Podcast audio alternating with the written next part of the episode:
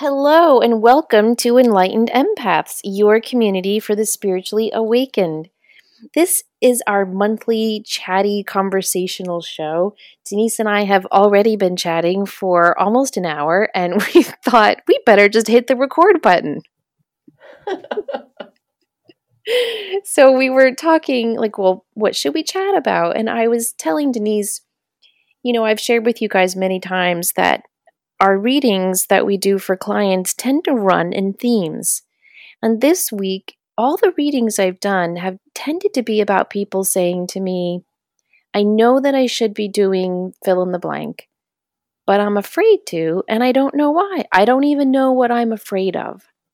So we thought we could start by just talking about what are the fears that are holding us back and why do we give them so much time and attention? You know, Denise, I was watching this really cute, um, well, I don't know if cute is the right adjective, but it was a story that um, Will Smith was telling about fear and overcoming fear. And he's just so charming that I cute just comes to mind. But anyway, he was talking about how these friends had asked him to go skydiving and he had had a couple of drinks and was like, "Sure, I'd love to go skydiving. Why not?" And they kept drinking and by the time the night ended, he was like, Oh my gosh, they're serious. We're actually meeting to go skydiving tomorrow. And he said he couldn't sleep all night because he kept thinking, I don't want to skydive. I don't want to jump out of an airplane. Why did I say yes to this? Didn't sleep the whole night. He wakes up the next morning and he thinks, okay, calm down, Will. Like they all were drinking too. I'm sure it was nothing. It's probably not even happening. But of course, they text him, it's happening, it's on, they're booked.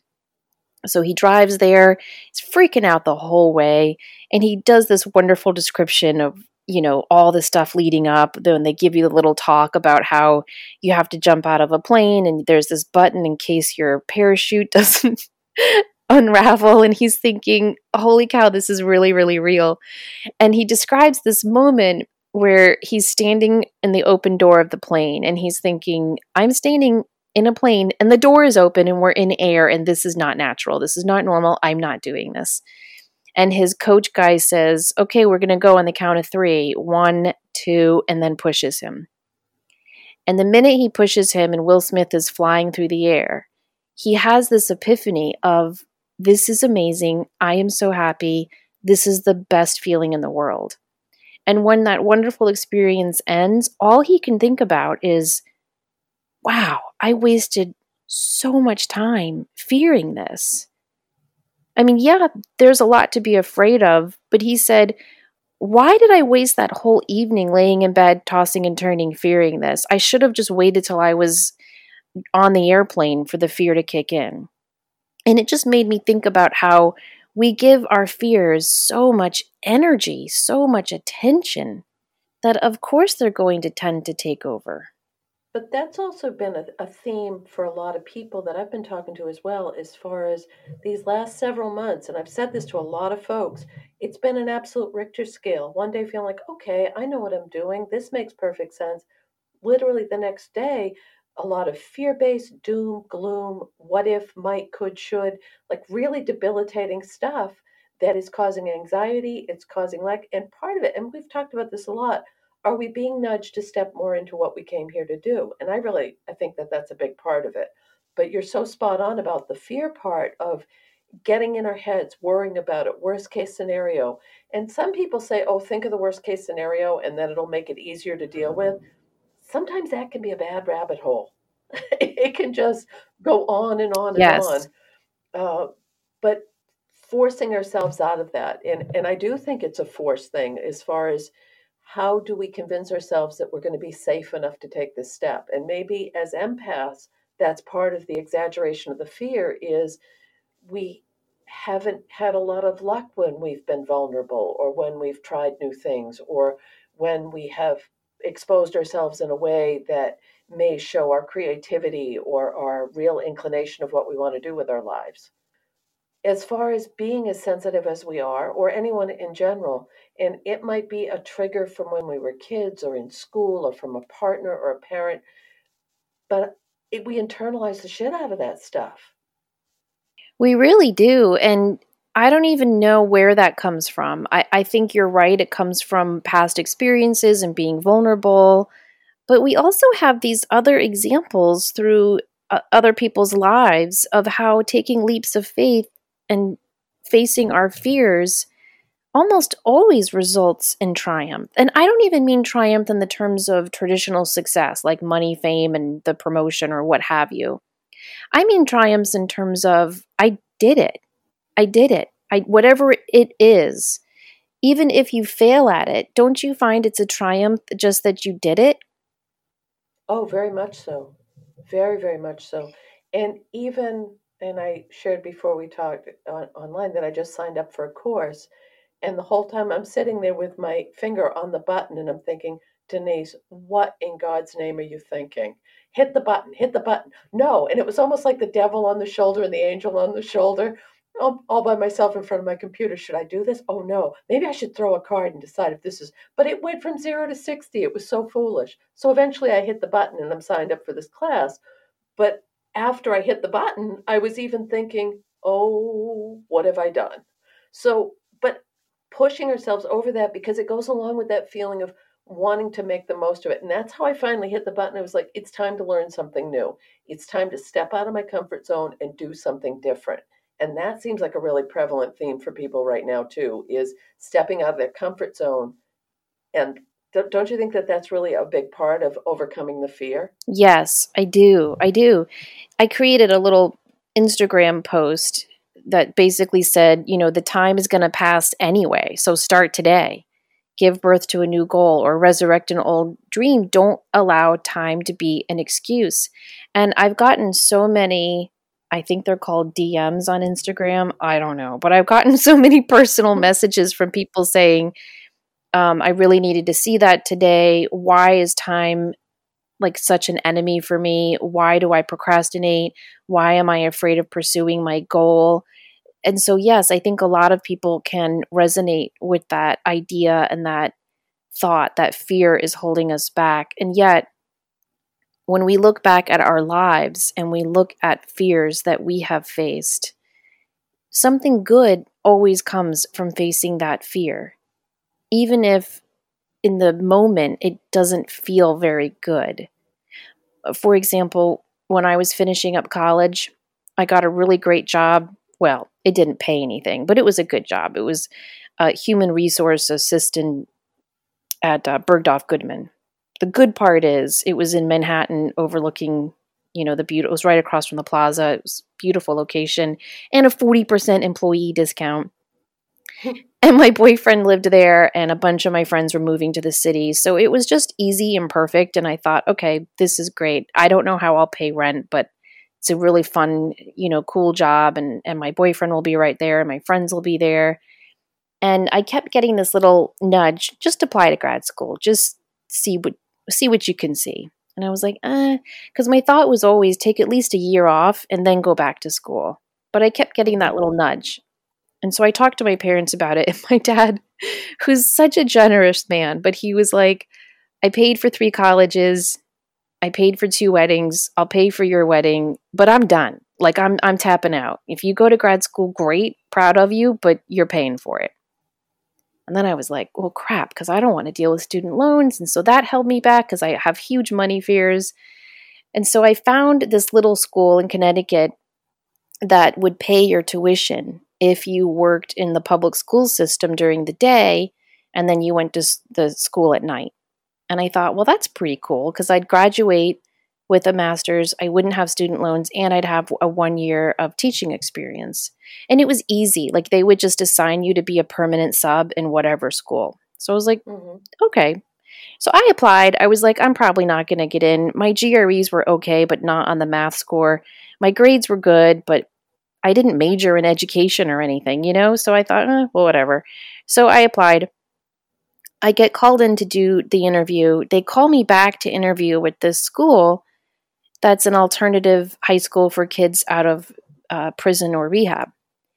And I'm like, I mean, Denise, you know me. Like, how, I don't know what's the word, not preppy, but maybe conservative. I, I've never done a drug in my life. I've never been arrested. You know, like, how am I going to relate to these kids? Right.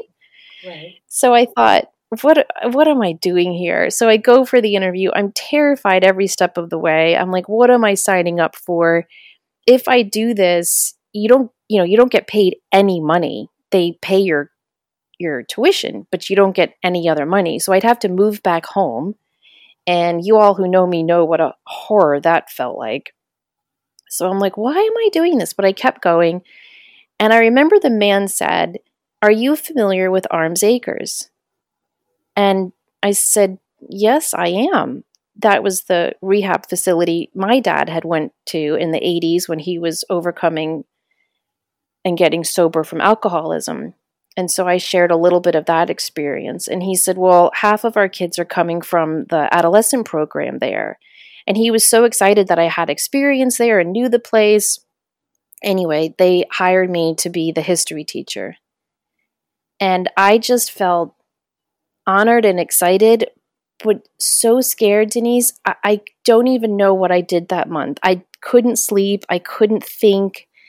I said no to the happy, cool, chic job in the city, moved back home with my parents, and started this job. And it was so, so above me. I did not know what I was, I had never taught a day in my life. These kids were so jaded and angry and bitter. And some of them were just frankly scary. You know, we had one boy who was 15 and had already been convicted of two rapes a lot of them had just been arrested for um, a burgling ring. Most of them were just dealing with drugs and alcohol addiction, but it was a very motley group.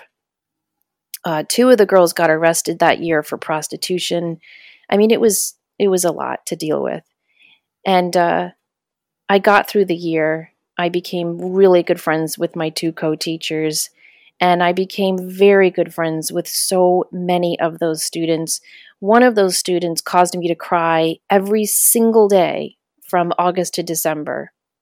And by the time June rolled around, we were very good friends. And she actually wrote to me for a year or more after that class ended. And so it taught me so much about fear. and the whole reason why I'm telling this long story is because I wasn't a huge success that year. You know what I mean? Like nobody was like, wow, you're the best teacher I've ever had. I didn't have these huge breakthroughs with these kids, but I got through it. And I think they learned a little bit about themselves and history. I hope they did. I learned so much about myself. And when it came to other teaching jobs, especially at the community college, let me tell you, you couldn't throw anything at me for the rest of my teaching career that hadn't been thrown at me that year. And so, because I faced that fear, it really helped me grow so much as a person, even though I don't necessarily look at that as, wow, what a success. I just look at it as, wow, I survived that and I and I thrived through it as well. That's interesting because my first teaching job was in residential treatment and I worked there for two years. I was a special ed teacher. It was a uh, um, here in Maine, and and it did open the door for other jobs because people said, "Oh, if you could work there, you can work anywhere." But the population you described was a huge, huge part of my teaching career, from lockups, alternative schools, um, self-contained programs, and it it's not easy. It's not easy work, but you you perfectly perfectly articulated that that facing your fears and having to step up to the plate. It wasn't an option. And it, it goes along with that fake it till you make it kind of thing from a 12 step program is sometimes you just have to pretend. You have to pretend i'm going to get through this. I will do the best i can. And that can be what you need to get over that little lump to, to because i don't think you would change that experience. No with what I don't think you would either. Life. No, oh goodness, no. It also, uh, I, I mean, I remember when I first got the job, and I was describing it to my my father, and and we had always joked when I was a kid about people who would go away and they'd never come back, and you'd be like, I wonder where where, where away is. And I got the job, and I called my father, and I said, I found out where away is, and now I'm living there. and he said, Oh, Denise. but it was, you know, and I've, I've done a lot of those kind of jobs, and it gives you not only life experience, but also so much empathy and compassion for what other people have experienced. Because when you can switch that and say, oh my God, they're kids, they're kids and their lives have been yes. living hell. And no yes. wonder they're jaded and angry and, and belligerent and mean. Scary ass mean sometimes. Yeah, but you totally do understand it. And here's my question though for everyone listening why can't we empaths extend that same compassion to ourselves when we're facing our own fears and blocks? Because I think that's what we're all trying to find. Yeah, yeah, I agree. Okay, here's another question I have for you about fear. When do you know to face a fear and when do you know to accept a fear? For example, I always go back to how you and I met at the platform mediumship class, where I didn't know platform meant getting on a stage. I thought it meant taking your mediumship to the next level. I thought we were going to be doing one on one readings. And that really terrified me. I did it, I did okay with it. I didn't enjoy it. I don't enjoy being on stage. I didn't enjoy my wedding day. I don't enjoy anything where I am the center of attention. I think you're a little bit like that too. Very much so. I don't like when everyone's all eyes on me. I just as a teacher, it's very very different because I don't look at it as all eyes on me. I every time I'm in the classroom, I look at it as we're all in this together. Let's learn and have fun. Mm-hmm. But as a stage medium, it's all eyes on you and you're there to not only pass on messages, but you're supposed to be funny and entertaining and enlightening and educational too. None of that appeals to me. Am I afraid of it? Yeah, I really am. I always have this fear that if I stand up there, no one's going to come through. I don't like having everyone staring at me. I don't like the weight of expectation. So, here's my question. Once a year, I will get a reading from another medium, and I usually try to choose someone different, you know, just to experience different types of readers. And for the last 10 years, every time I do that around my birthday, one of the messages I get is, Oh, I see you on stage. You're supposed to be on stage. You're going to be on stage. And I'm like, Oh, for the love of God. So is that a fear I need to overcome? Or is that a fear I should just accept? You know, okay, Samantha, you enjoy behind the scenes stuff. So just accept that about yourself and go from there. Or do I push through that fear? Do you know what I'm asking? Like, when do people know this is just not for me or this is just fear? Especially if you have a physical reaction yes. to it. And two things. I, I, think that you're going to be on stage for something different other than mediumship, but that's a story for another day. Uh, the other thing is, I was, as you were speaking, I was thinking about a conversation I had had with someone that I was good friends with this was years ago, and it was someone I had dated, and it wasn't over the top, but we had, you know, dated exclusively for for a couple years, and I brought something up that had been troubling me, and right before I said it, I had anxiety. I my my solar plexus went went off the charts. I felt nervous. It was like cowbells ringing. Don't say it. Don't say it. Don't say it. And I knew I had to address it but my physical reaction was raw fear because I didn't want to have a confrontation. And after I said it, exactly what I was afraid of happened and it caused a rift. And we just, oh, anyway, long story short, it was uh, that physical reaction. I think because before we did the platform mediumship, I had that same feeling nervous, stressed, anxious, sweaty palms, physical reactions to that that's raw fear. Do you get that as well? Yes. And do you remember that group that was there from New Orleans? They couldn't wait to get on stage. They were like pushing each other out of the way. Here I go. Woo! So I know not everyone has those same fears. And I know everyone listening has different fears as well. I'm just saying, at what point do you say, okay, this is who I am, and I just need to accept this about myself, versus, no, I need to push past this.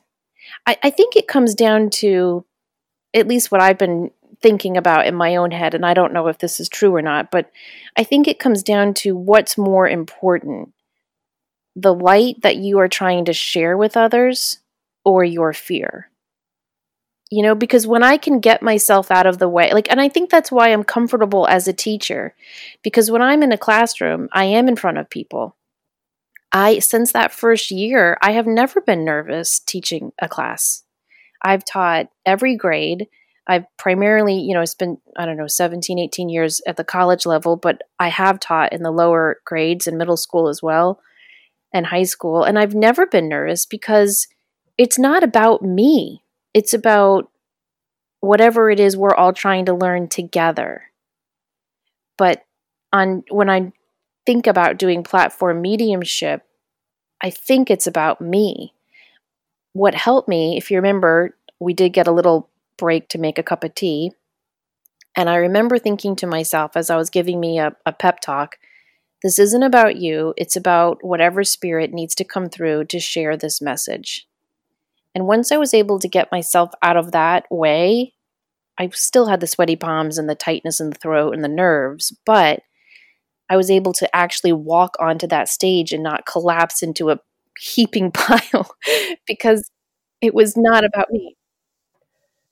Okay, and I have to jump in here. I have to jump in is that no one knew. like when you were perf- when you when, when you were performing, when you when you were on the stage, you were mm-hmm. calm, you were collected, you were nailing the hits, you were bringing through the messages. It was silky smooth. Well, that's good. No I feel the same way about you. I think empaths are really good at pretending and faking all of that, don't you? Like I I can totally be in a nervous situation and oh, nobody yes. will know because empaths were so good at pushing our own stuff down and just being what we need to be in that moment. But I think also because once I connected with that, the first uh, person that came through was that little unborn baby who came through for that person in the audience. And I knew that that little soul had to get that message through, and it was no longer about me. And so maybe that's just something for all of us to think about when we're facing a fear, whether it's I really want to be an actress, but I'm afraid of being on stage. I want to write that book, but I don't think I'm a good writer. I want to switch jobs, but what else is out there for me? What if I make the wrong choice? What if what if I go through what if I move houses and it's not the right choice? I think if we try to focus on what's more important, holding on to this fear or showing the universe that we trust to allow our light to shine through really hit me with that was, you know, the whole procrastination, fear of failure, fear of success. And I shared this with you earlier is the whole I love words, I love writing, I love, you know, playing with words. I play word games, all that stuff. And I was writing the other morning and I said, well, maybe I should. And I stopped myself and I thought, and I wrote right in my journal, that's a damn excuse, Denise because eh, but I and then I made it into a statement and I said I am going to blank and I filled in the blank. And it changed the whole energy around it. So the power of words and what we tell ourselves. So I think part of this it might be what we learned or what we've experienced or what we've had other people put in our heads or our own personal fears again, but it can also be we can switch that up if it means enough to us, if it means enough to us to take that leap, to take that step. And I used to joke with my kids when, especially my older son, and I said, Well, you're not hungry enough. And he said, Well, what do you mean? And I said, Hungry meaning you really want this badly. You want it enough that you can put that other stuff aside. Mm. And I that's I think so that that's true. part of this. But so many of us, myself included, I become immobilized and I procrastinate and I can see the long picture. I can see, oh, if I do this project, this is the result. But it's getting the gears going and overcoming those obstacles that I've put in front of myself that aren't really even there. But that's a great word you just used hunger. Mm-hmm. And really, I think that's what we're saying is are you going to feed the fear or are you going to feed the goal? Right. And which are you hungrier for the fear or the goal? I think that's an excellent excellent point. There's a really great teacher from the 1940s and 50s earl nightingale. I don't know if you guys have ever heard of him or read him.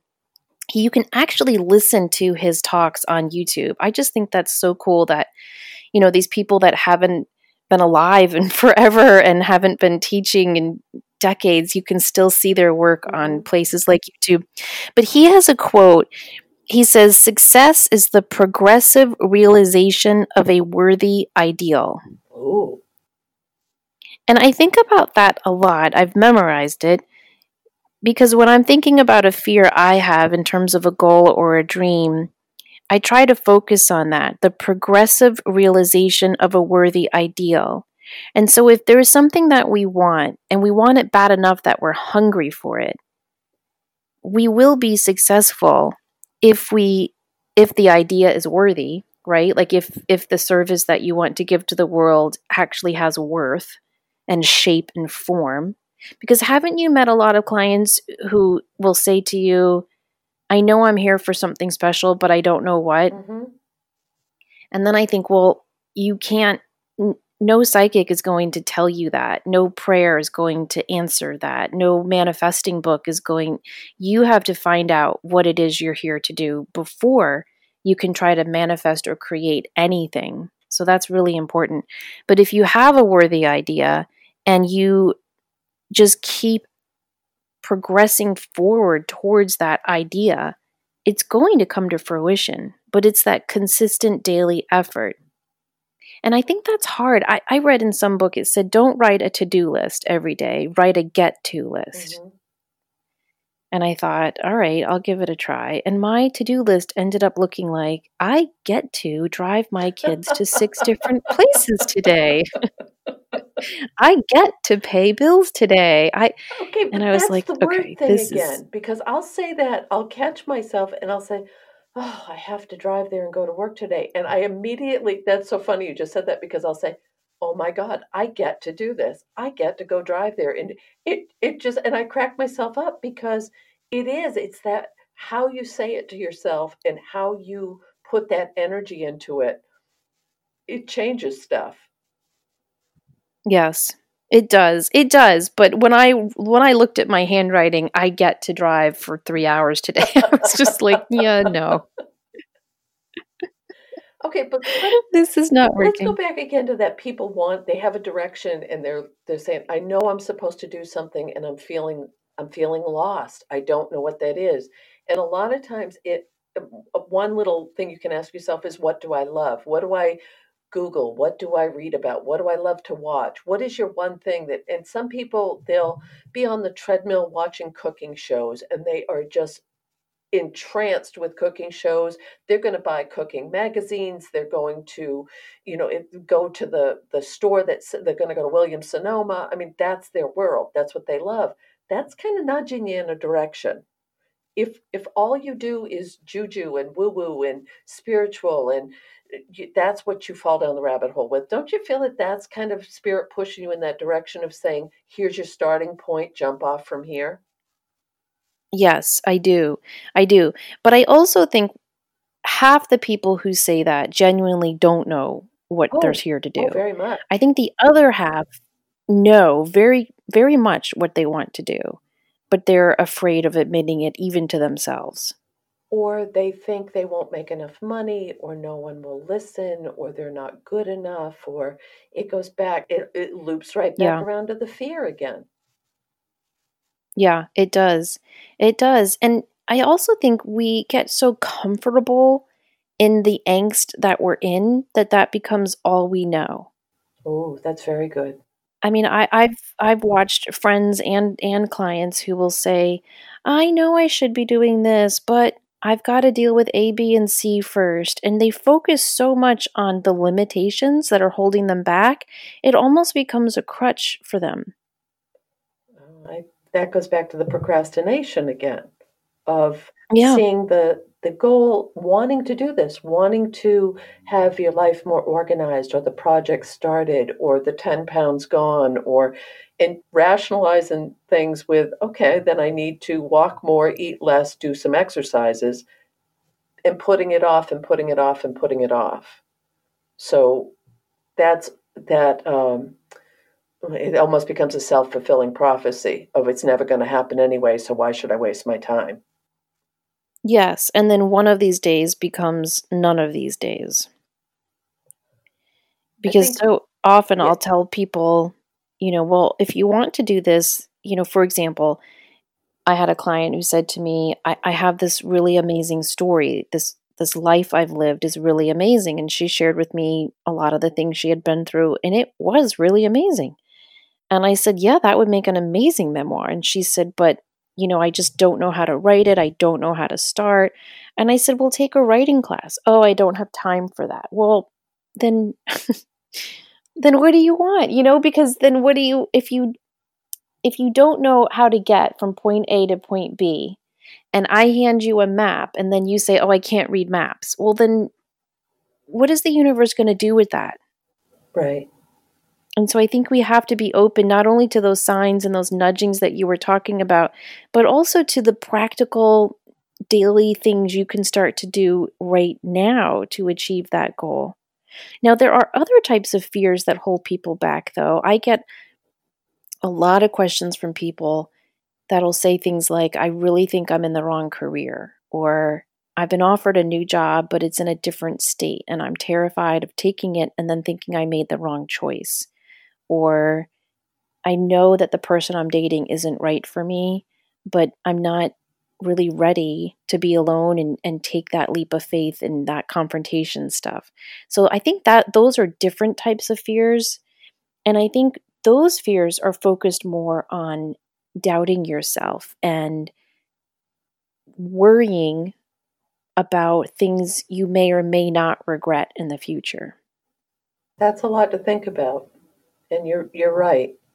It's it's that turning point of if I make this choice, is this and people are making some really big choices right now. Careers, relationships, stepping into their power, finding what they want to do with their lives, feeling more uh, em- not empowered, but wanting to feel more empowered to step away from the mundane of their lives and live more fully. Yes. Yes. And yet they're terrified if I do that, you know, will this, this, and that change? And, you know, yes, all of that might change. I mean, when I stepped into the light and started doing this work in a more public, open, prominent way, a lot of things changed in my life. I stopped teaching at the community college. I had two friends who just said, That's too much for me. You know, I'm a evangelical Christian can't handle it. So I had a lot of difficult changes like that. But then I look at all the beautiful changes that occurred. I've met so many amazing, wonderful people, both here and on the other side. I've learned so much about what's really important in life, what truly matters. I've had this connection develop between me and something greater than me that I wouldn't trade for anything. And so if you are thinking about making a big change and a big step into your light, but fear is holding you back, just know that, yeah, things are going to change. And some of those changes are going to be sad and difficult. But what you trade in for that is going to be so much better. Like, there's this uh, book I love so much. I read it to my kids. It's about a little girl, and she's 12, and she has to live with her grandparents for the summer. Now, I read this book when I was 12. And then I read it again with my girls when I was obviously much older. When I read it as a 12 year old, this is what I thought the book was about. She goes to visit her grandparents for the summer, and you know, they're grandparents, so they're not the most exciting people. And so she's bored and, and she goes for walks all the time. Every time it's a foggy day, she walks through the fog and ends up in this town from the past. It's like a hundred years ago. And it's such a beautiful town and everyone there welcomes her and she makes friends with this family and it's so simple and they actually play with dolls still because you know as 12 year old in her day they don't play with dolls but 100 years ago they did And so she plays with dolls and she plays with horses, and she's just every time she's back in this magical historic town, she's a kid, and it's so wonderful. So the end of the summer comes. It's her 12th birthday. She celebrates it with her grandparents, and then she goes through the fog and she celebrates it with this family. And they eat the cake, and the family says to her, Once you go through that fog now, you won't be able to come back and she goes back to her grandparents and she cries about it and she thinks about it and and then the book ends. That's what i thought the book was about as a 12 year old mm-hmm. when i read it to my kids years later i'm crying hysterically on the last chapters because i finally realized what the book was about.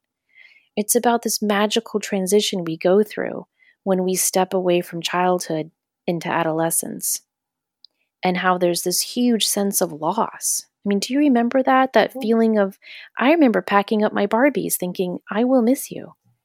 You know that, but I knew I didn't want to play with them anymore.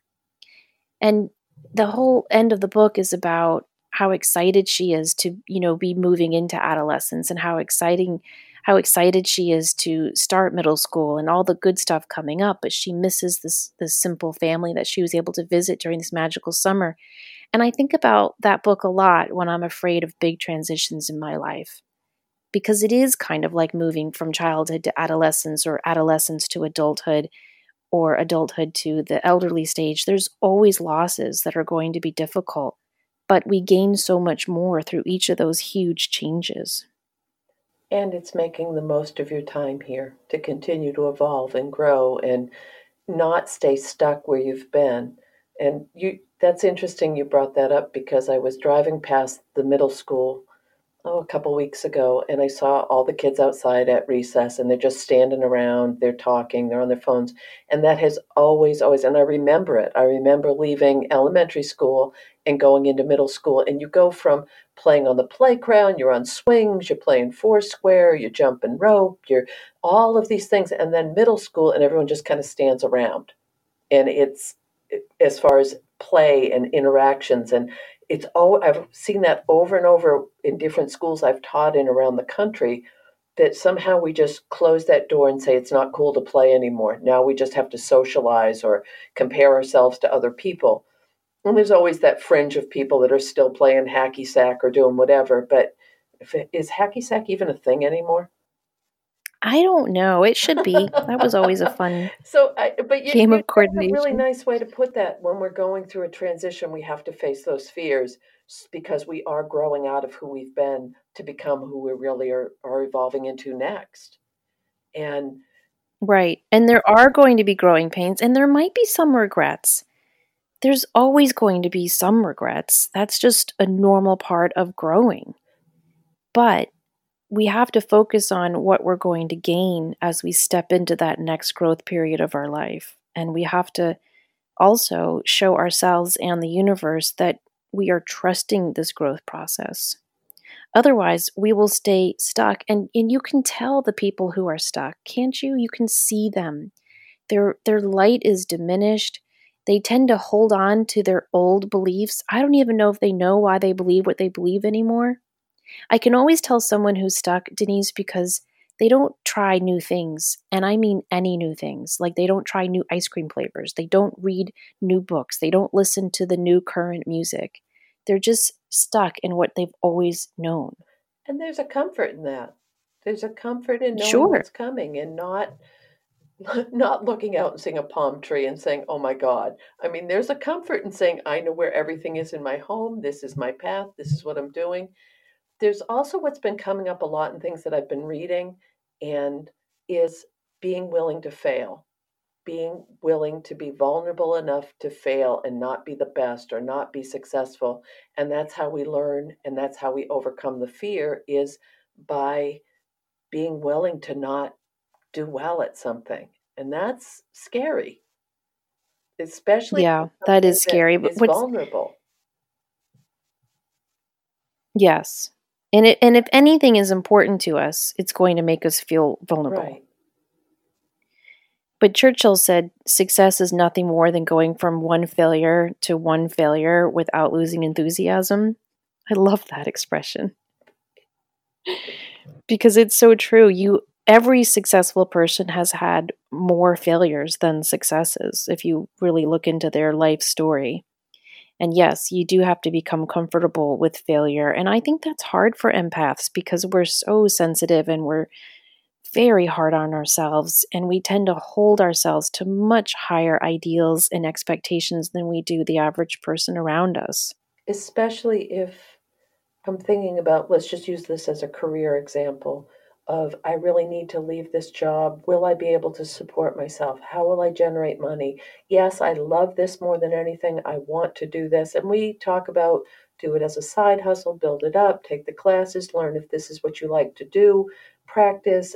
But if someone has waited for years and years and years to finally have the opportunity and then they crash and burn, that can really cause some damage emotionally if you've because then it's like oh shit i took this big leap. I i faced my fears and it didn't turn out the way i want. And we can sit here now and say oh well the lesson was you needed to blank blank blank. But that's big when you want something so much and you've put it off and put it off and put it off. I think that that adds more and more angst to it and makes it bigger and bigger. So maybe part of this is taking those little those li- facing the little fears so that we can build a platform to face the bigger stuff later on.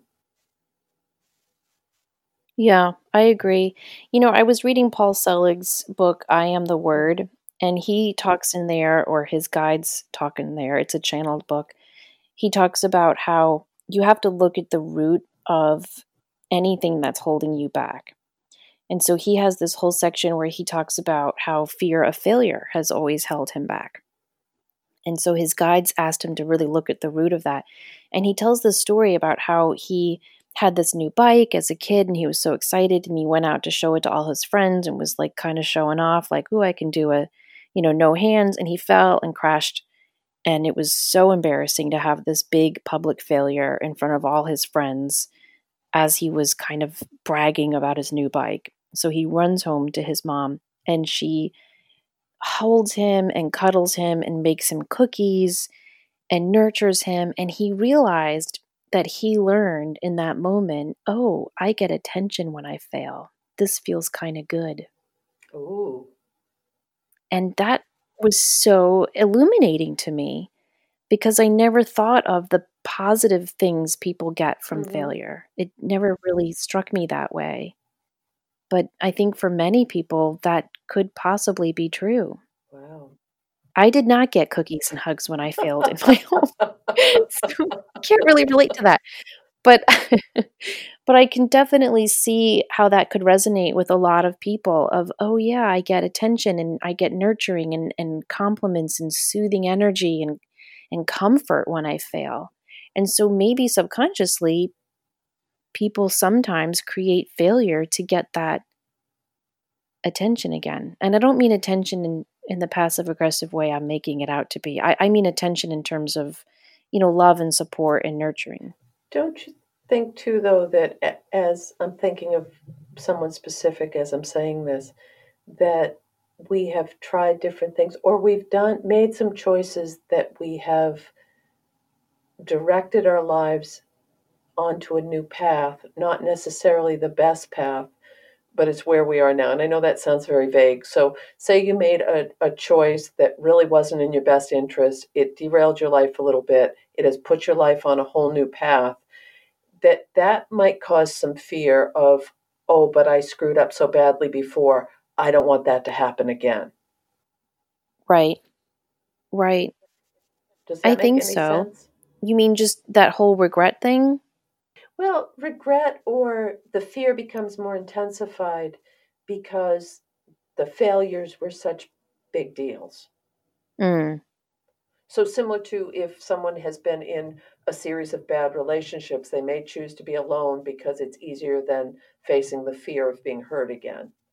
Or they have gone through a lot of financial devastation, so they'll stay in the job that doesn't feed their soul and is toxic because they're so afraid to go back to a state of poverty and scarcity. See, and that's where I think being connected to your spirituality is so important for things like that.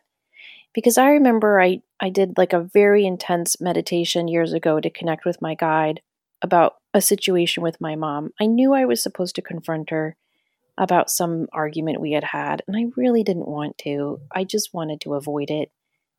And I said to my guide in this meditation, I know I'm not learning the lesson I'm supposed to learn here with this relationship, and frankly, I'm too exhausted to keep learning.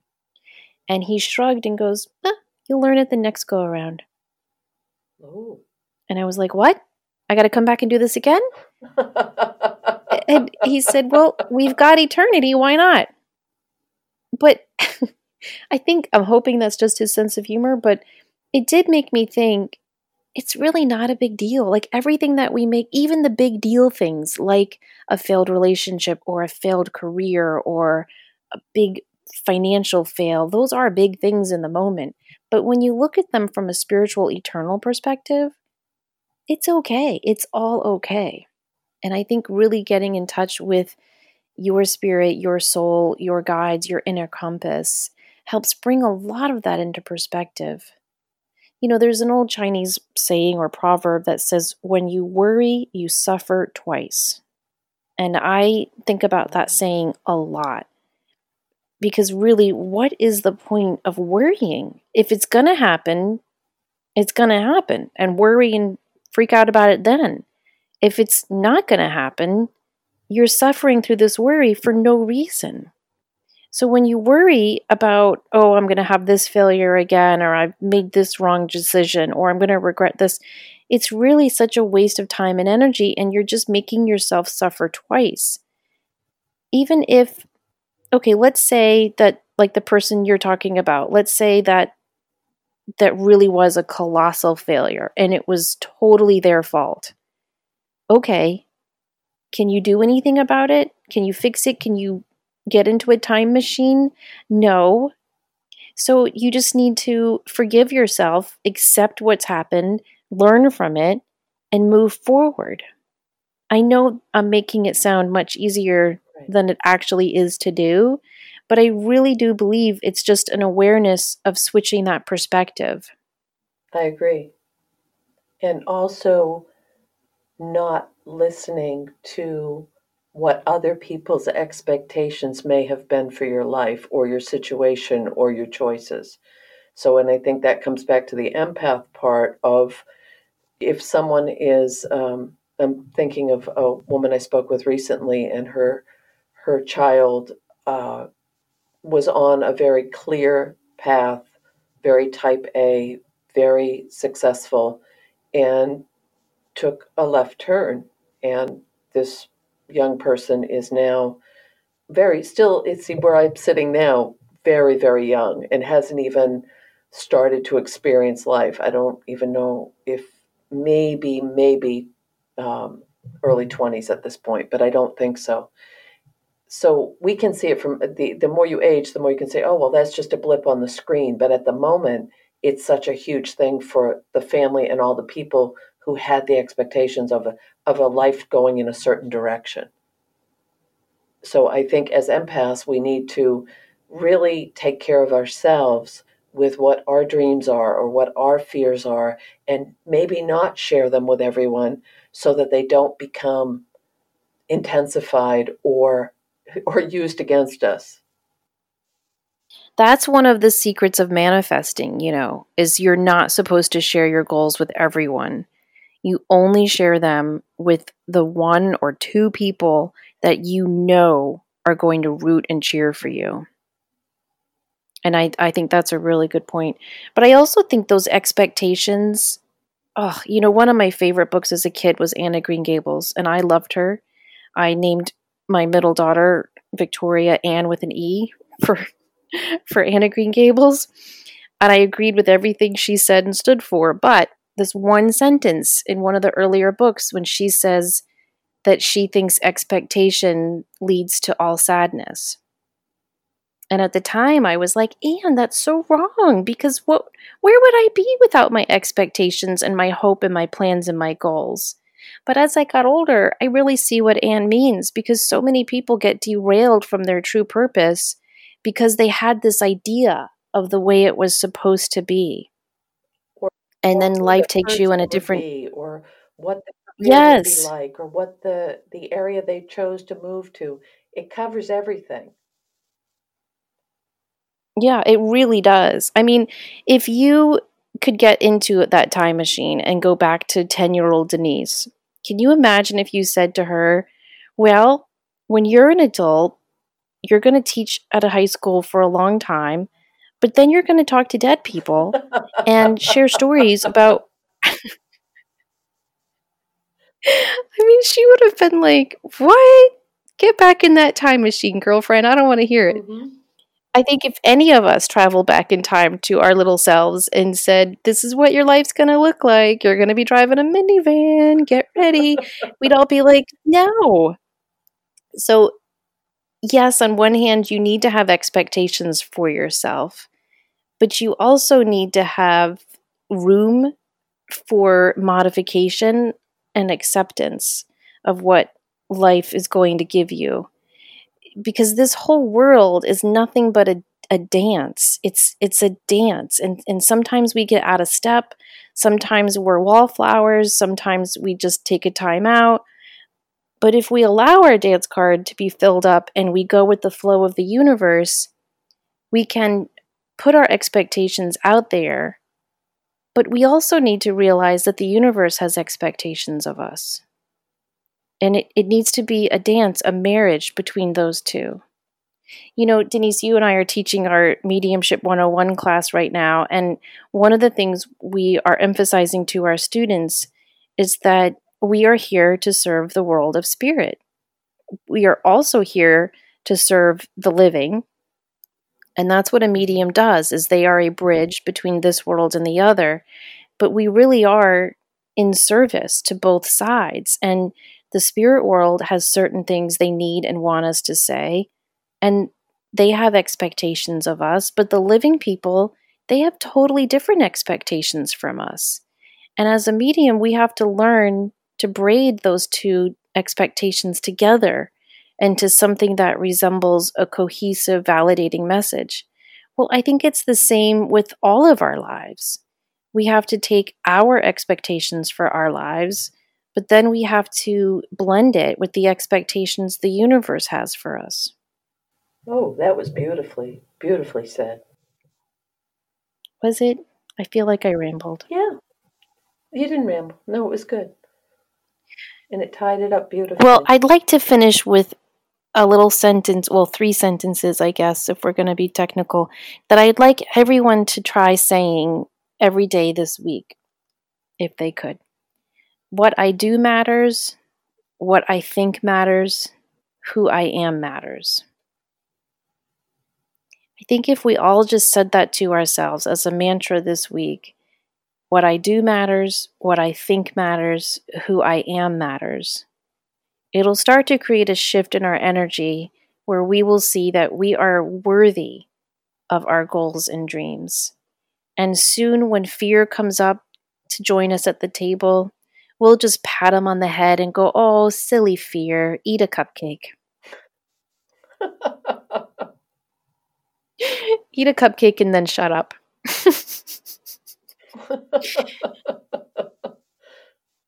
That's a good message. It's a Well, really good message. And it's something you can do when you're brushing your teeth or when you're walking the dog or you're driving to school or it, it just feels like that could be easily a, a very empowering automatic thing to recenter yourself. Yes, and remember that you have a purpose, you have a light, and the universe has expectations of you to share it. And if you don't know how you're going to do that, in what manner you're going to do that, or even what beam of light you are here to share, just try saying that mantra over and over this week and watch the signs and synchronicities that will take place as a result. Because we all are waking up and we all are here to work together in cohesive alignment with our light, but also with the light of everyone else and the whole connected light of the universe. And we can only do that when we learn to face our fears, embrace our fears, and then kind of push them to the back and focus on what we're really here to do. We are very excited to tell you about our fall lineup of classes. In August, Thursday evenings from 7 to 8:30 p.m. Eastern Time, Denise and I will be offering our Mediumship 101 class. That's going to be Thursdays, August 8th, 15th, 22nd, and 29th. And if you want to learn more about that Mediumship 101 class, we will have a ton of information on our website, samanthafey.com and thegratefulmessenger.com. What we do in these classes is we introduce you to mediumship. We teach you how to open up, connect with your guides, work with the energetic vibration of lifting and connecting with the world of spirit. You are partnered up with someone new each week so you can practice what we're teaching you in real time. Each class is done over Zoom, so it's a we- interactive webinar. You can see us, you can see everyone else, and talk to each other and meet like minded people. Each class is recorded, so if you can't make it one night or work runs late, it's no problem. Classes are recorded, they are emailed to you the very next morning. In September, we are offering that same class, but we're doing it during the daytime on Fridays. So that class is going to be September 6th, 13th, 20th, and 27th from noon to 1:30 p.m. Eastern Time. So the Mediumship 101 classes for the fall are Thursday evenings in August and Fridays in September. And then in October, we're going to be offering our advanced mediumship class. And this is for anyone who has taken our Mediumship 101 class. And we really hope that you join us for these classes. Denise and I have had so much fun teaching these classes and meeting our listeners and just watching the beautiful relationships that result from these classes and watching people really start to step into their light and build their connection to their gifts and the world of spirit. It's such an honor, really and truly, to teach these classes. This will be the last time we'll be offering these courses in 2019. It will be after the first of the year into 2020 before we'll offer either of these, the 101 or the advanced class. So please go to either of our websites for more information and to see student feedback on those classes. So we hope you guys check out what we are doing this summer and this fall. And we really hope to join that you join us in our mediumship classes this fall. If you really liked this show, please consider sharing it with a friend so that we can continue to grow our community. And take a moment to subscribe, like, rate, and review us on iTunes because it really does help all of us get to know each other that much better. Thank you so much for listening. As always, show up, do great work, share your light.